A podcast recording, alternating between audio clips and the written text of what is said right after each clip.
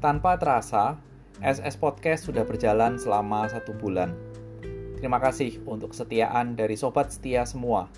Dan juga mengucapkan terima kasih kepada satu mantan murid yang berada di Singapura yang juga telah memberi masukan yang sangat berarti bagi SS Podcast.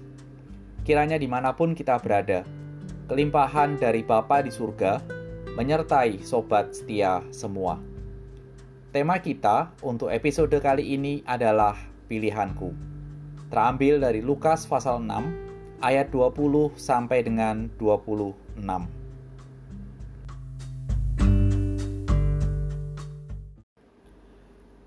Lalu Yesus memandang murid-muridnya dan berkata, Berbahagialah hai kamu yang miskin, karena kamulah yang mempunyai kerajaan Allah.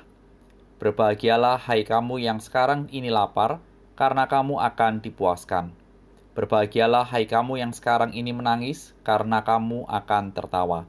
Berbahagialah kamu jika karena anak manusia orang membenci kamu, dan jika mereka mengucilkan kamu dan mencela kamu, serta menolak namamu sebagai sesuatu yang jahat. Bersukacitalah pada waktu itu dan bergembiralah, sebab sesungguhnya upahmu besar di surga karena secara demikian juga nenek moyang mereka telah memperlakukan para nabi. Tetapi celakalah kamu, hai kamu yang kaya, karena dalam kekayaanmu kamu telah memperoleh penghiburanmu. Celakalah kamu yang sekarang ini kenyang, karena kamu akan lapar. Celakalah kamu yang sekarang ini tertawa, karena kamu akan berduka cita dan menangis. Celakalah kamu jika semua orang memuji kamu, karena secara demikian juga nenek moyang mereka telah memperlakukan nabi-nabi palsu.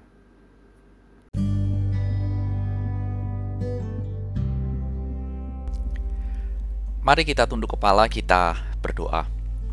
Bapa kami di dalam surga, kami bersyukur untuk kesehatan dan kecukupan yang Engkau berikan. Pimpin kami dalam perenungan firman-Mu, demi Kristus Tuhan. Amin.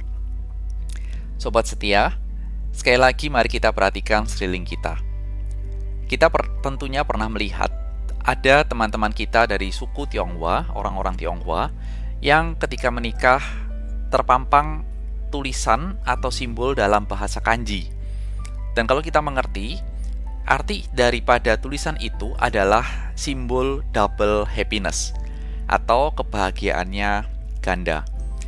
Kenapa seperti itu? Karena melalui pernikahan berharap atau diharapkan bahagianya itu berlimpah-limpah. Artinya sangat bagus. Tetapi mari kita melihat secara realita. Pernah pernahkah ketika benarkah ketika seseorang menikah itu bahagianya double? Atau bahagianya single? Atau justru bahagianya sebentar dan berganti dengan bahaya? Seminggu bisa berantem 4-5 kali dan itu menjadi satu hal yang menakutkan. Kalau setiap orang mencari bahagia dan ingin bahagia, mari kita bertanya, di mana kita sebagai manusia harus mencari dan menemukannya?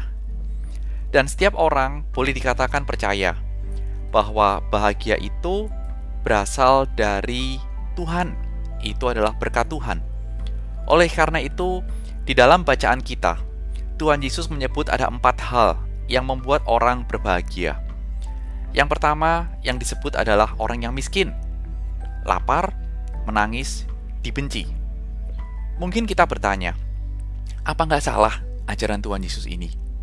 Kenapa seperti itu? Karena di dalam dunia mengajarkan bahwa berbahagia itu kalau kita kaya, kita kenyang, tidak kelaparan, kita tertawa, dan disukai banyak orang.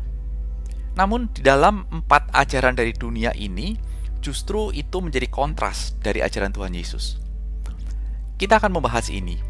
Tetapi sebelum membahas itu, mari kita lihat yang pertama-tama adalah ajaran ini ditujukan kepada siapa? Tuhan Yesus mengajarkan kepada 12 rasul. Ada murid-muridnya yang lain dan juga orang-orang lain.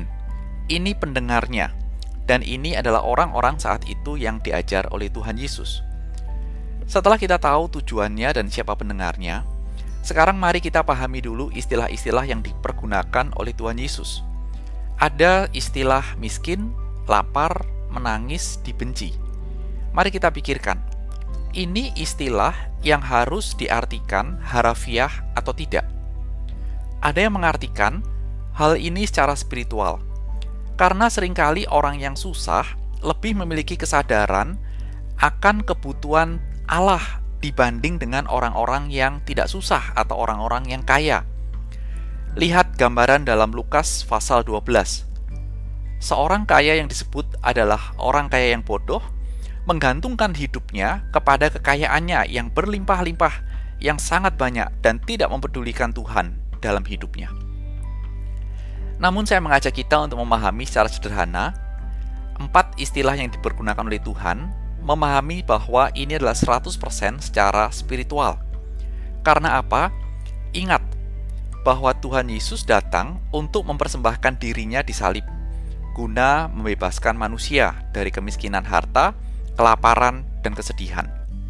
Dia datang untuk membebaskan orang berdosa dari kemiskinan rohani, kelaparan rohani, dan kesedihan akan dosa. Untuk itulah Tuhan Yesus datang. Ingat ajaran ini dan prinsip ini baik-baik. Sehingga mari kita lihat ada empat hal yang dikontraskan oleh Tuhan Yesus. Yang pertama, Tuhan mengkontraskan yang miskin dengan yang kaya. Yang miskin merujuk kepada mereka yang telah mengakui bahwa kebutuhan terbesar dalam hidupnya adalah kebutuhan rohani. Orang-orang ini sering kali mengikut Tuhan dengan mengorbankan seluruh kesuksesan atau hal-hal duniawi yang banyak orang eh, banyak orang kejar. Ingat, ada kisah Petrus yang oleh Tuhan pada saat itu dibuat menjadi orang kaya baru di Galilea. Tetapi semua dia tinggalkan. Sedangkan yang kaya merujuk kepada orang yang hidup untuk kesenangan dan kenyamanan dalam dunia ini dengan mengandalkan kekayaan dan kekuatan diri mereka sendiri. Sobat setia, untuk hal ini bacalah dalam Lukas 12 ayat 13 sampai dengan 21. Orang yang orang kaya yang bodoh seperti itulah kisahnya. Kontras kedua yang dikontraskan oleh Tuhan Yesus adalah yang lapar dengan yang kenyang. Orang yang lapar secara fisik benar-benar diberkati. Ingat, diberkati jika mereka datang kepada Allah dalam kebutuhan mereka dan belajar bersandar kepada Tuhan untuk semua kebutuhan mereka. Sebab apa? Sebab bersandar kepada Tuhan artinya percaya bahwa Bapa di surga peduli. Sedangkan orang yang kenyang dan hanya fokus untuk hidup demi kekenyangan secara jasmaninya, benar-benar orang seperti ini perlu dikasihani. Karena apa? Karena sering kali mereka mengabaikan kelaparan spiritual, kebutuhan akan Allah yang menopang hidup mereka. Mereka sering kali mengabaikan itu. Sedangkan kontras yang ketiga, adalah Tuhan mengkontraskan yang menangis dengan yang tertawa. Yang menangis merujuk pada pengikut-pengikutnya yang menderita karena menjadi pengikut-pengikutnya. Namun akhirnya, Tuhan akan menyambut mereka, memanggil mereka dengan sambutan. Mari masuklah hambaku yang setia, dan turutlah dalam kebahagiaan Tuhanmu. Yang tertawa merujuk kepada orang yang tidak peduli kepada Tuhan, seperti orang kaya dalam Lukas 12, khususnya ayat 19 sampai dengan 20. Dengarkan firman Tuhan ini. Orang kaya itu berkata kepada jiwanya, "Jiwaku, ada padamu banyak barang. Sekarang beristirahatlah, makanlah, minumlah, dan bergembiralah." Dalam bahasa saya, have fun. Tetapi Tuhan Yesus berkata kepadanya, "Hai engkau, orang kaya yang bodoh, malam ini juga jiwamu diambil daripadamu dan kepada siapakah engkau akan meninggalkan hartamu ini?